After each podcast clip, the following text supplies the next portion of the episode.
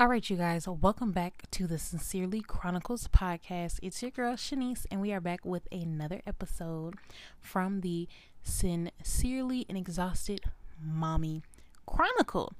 You guys,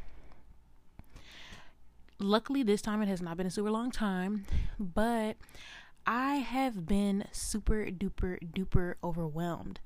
Um, I've definitely been experiencing a lot of um I don't want to say turmoil, but I've definitely been experiencing a lot of um I guess you could say things like going on with my mental health. And today I definitely want to focus on mental health in new moms. Um and I only say new moms because that's what I am a new mom, and I can't really speak for anyone else's journey um, or from any other perspective because I don't really know enough to speak on another um, type of mom's like. I don't even know what to say, but another mom's like type of experience. So I can't say from like an existing mother or a mother of two or you know anything like that. All I know is for a new mommy, this is what I'm going through. So, um, we are going to get right into the topic after this sponsored ad.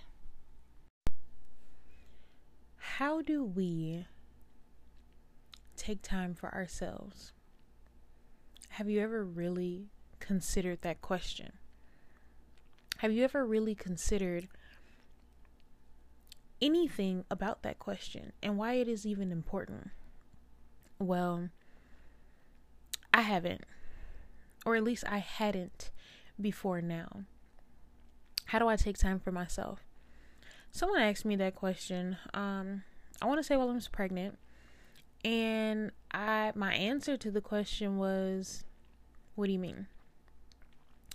You know, on my days off, you know, I I do self care, and I said that as if on my days off I really do self care. Well, here's the secret, you guys on my days off, I do not do self care. In fact, on my days off, I schedule myself for more work. I'm doing more work on my days off than I probably do on the days that I'm working. And it's getting to the point where I'm not having any me time because I'm working full time. I'm a landlord full time. I'm a mom full time. I'm a content creator full time. And doing all of those different things, I'm not getting any time for myself. I'm overwhelmed. I'm frustrated. I'm angry. I'm happy. I'm sad. I have all of these different emotions, and I really can't regulate them because I'm doing so much. Now imagine there are people who are dealing with things like this all of the time without kids.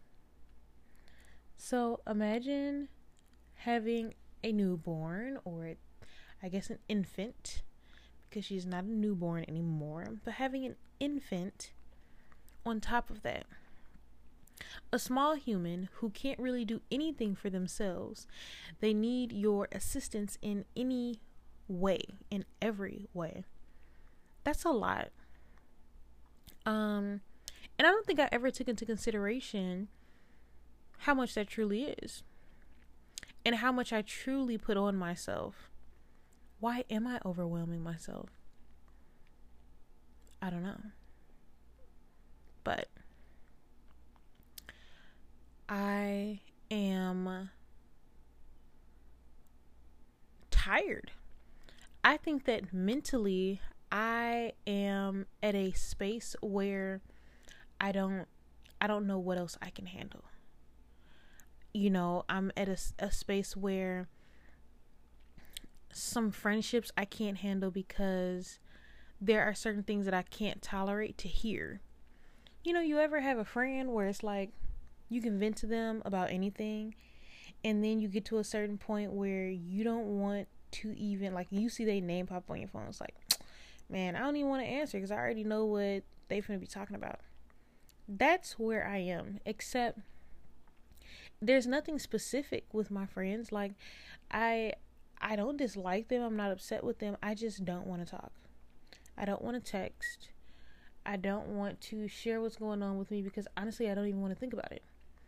I think that I'm at a space where I just want to get to a better place for myself. I, I want some kind of growth. I want some kind of happiness. I want some kind of change. And I'm not getting that, you guys. Like, I feel like I'm at a standstill. And this is why your mental health is so important.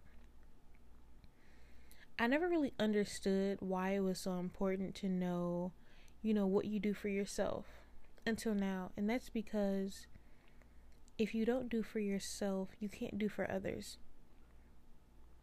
I'm realizing that I can't be the best me that I want to be for my daughter if I'm not taken care of. I recently got so upset with my child's father because he hasn't really stepped up that I feel like to the plate um to really help me and, you know, I took into consideration have I really expressed to him what exactly it is that I need him to do? And it sounds crazy when other people say it. And to be honest, it sounds crazy when I say it because I feel like you shouldn't have to tell someone how to be a parent, how to communicate, how to be present. But if you have expectations of this person and they don't know it, how can they meet them? You know what I'm saying? Um, I think that that is when I realize how important mental health is. You need to be able to understand what is going on with you, to be able to understand how your feelings, your thoughts, your words can affect others. It is very easy after having a child to feel lonely, overwhelmed, frustrated, angry, sad, mad. All of these different emotions it's very easy to feel an overwhelming amount of these emotions. And for myself, there has been a lot of confusion and probably not the way you're thinking of confusion, but for me, it's been confusing to think that, okay, I did exactly what I felt like would make me happier, and I'm still not happy. Do you ever feel like that? Like, man, I'm doing everything that I want to do, but there's still no satisfaction. Well, if you're not doing what you want to do for you, it doesn't work. You see, I've been doing everything I felt was right for someone else and not for myself. That's a problem. And with that, I have come to a mental break where it's like, okay, I can't do anything else because I'm literally not in the right mind space, like at all. So now what I'm doing is I'm trying to figure out one, what will make me happy? What will make me happy? What do I want? Well, I know one thing. I want real closure. I want to have a real conversation with the father of my child and communicate my expectations with him so that I'm not left in this space where I feel like he has no idea what's going on and I'm afraid to, you know, make him upset. I don't know. And then I think that there could possibly be some growth. Definitely. But that's not the only, you know, component of mental health. you know, you need to address things with others, but you also need your alone time. And that is where I'm struggling. I asked for alone time and, you know, time away from people, time away from dealing with things, but I haven't really had that time. Today, or tonight at least, my daughter is finally gone. She's with her father, and all I could think about is sleep, which is amazing. But it's the fact that after the sleep, I'm already thinking about all the things that I need to do. That's the problem. Always thinking. How do you turn off your thinking? How do you turn off your your imagination? You know? How do you do that? I'm not sure, but what I do know is if we don't take time for our mental health, we won't last long. We won't succeed. We won't be happy. We won't be prosperous. So, I know this is a very, very like short um, podcast, but the purpose of this podcast is to kind of inform you and kind of like just question, you know, what you already know about mental health for you to go and ask yourself that question. What do I do?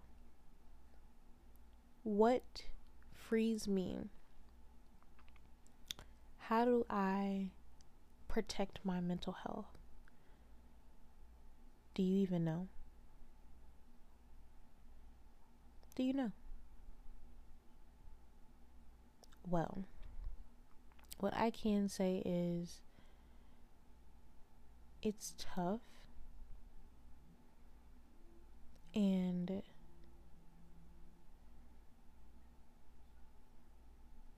you just gotta you gotta do what's best for you and you've gotta work at it. It's not gonna come overnight.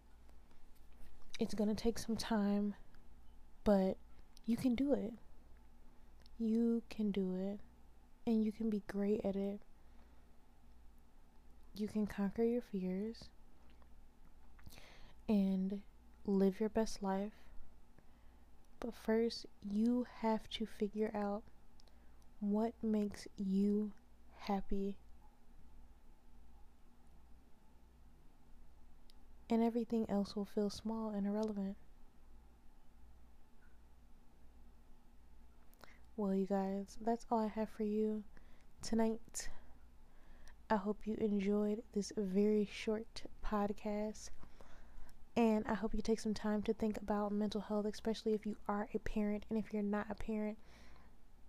I still really want you to think about mental health because I think that we all, especially, you know, if you're in between the ages of 20 and 35, I think that we're trying so very hard to get to a space where we're comfortable, whether that be in our work life or our relationships or whatever, that we're losing sight of what's truly important, which is being happy, enjoying life.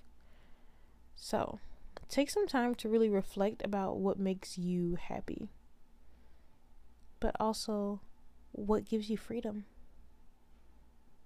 Good night.